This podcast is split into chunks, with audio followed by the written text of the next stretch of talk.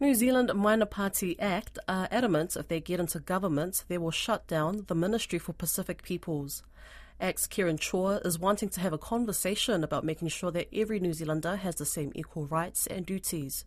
Lydia Law started off by asking her how many Pasifika MPs ACT has. There's th- three Maori MPs currently. Um, with the ACT Party.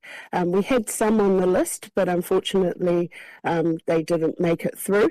Um, and we're hoping to get get more that will come and put their hands up in the future. Tell me a little bit about yourself and what your hopes are for this term in government. Yeah, so I've spent three years in opposition, um, myself personally, advocating for young people um, in our communities that don't necessarily come from um, the best start in life.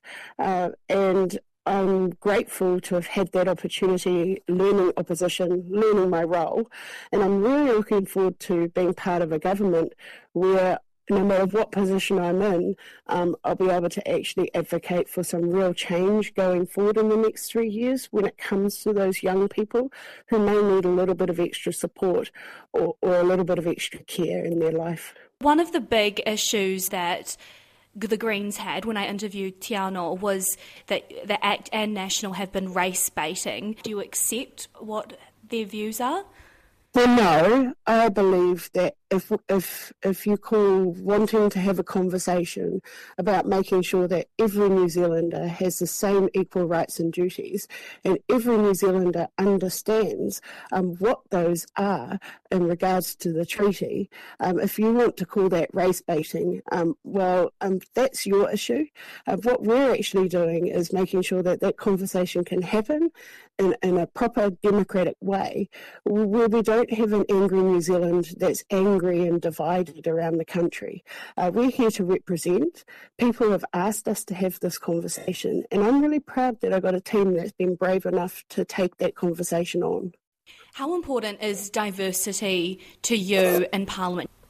Look, we can put everybody that we feel has put their hand up and would make a great candidate to be within our parties.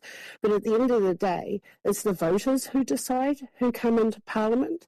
Um, we can put people in seats, we can put people in the list, um, but at the end of the day, the votes decide who comes into Parliament at, uh, at the very end. Um, I would love I love it when people put their hand up and actually have lived experience in areas where they know they can make real change. And that's the diversity um, that I'm looking for. I'm looking for people who are passionate, who have lived it, who know it, and who want to fix it and have that within themselves. And I think that that's a fantastic thing to bring to Parliament. Does ACT still support scrapping the Ministry for Pacific Peoples and why? Look, there's a whole lot of ministries that we've talked about um, wanting to dissolve um, and bring back into other ministries like the Ministry of Housing and things like that, because we believe when you add a double layer of bureaucracy, money just gets wasted on overheads and, and upper management. And actually, we'd like that money to be closer to the ground where people can actually make a real difference with that money. Uh, we have to be very careful with how we're spending, and, and we need better opportunities within housing, healthcare, and education.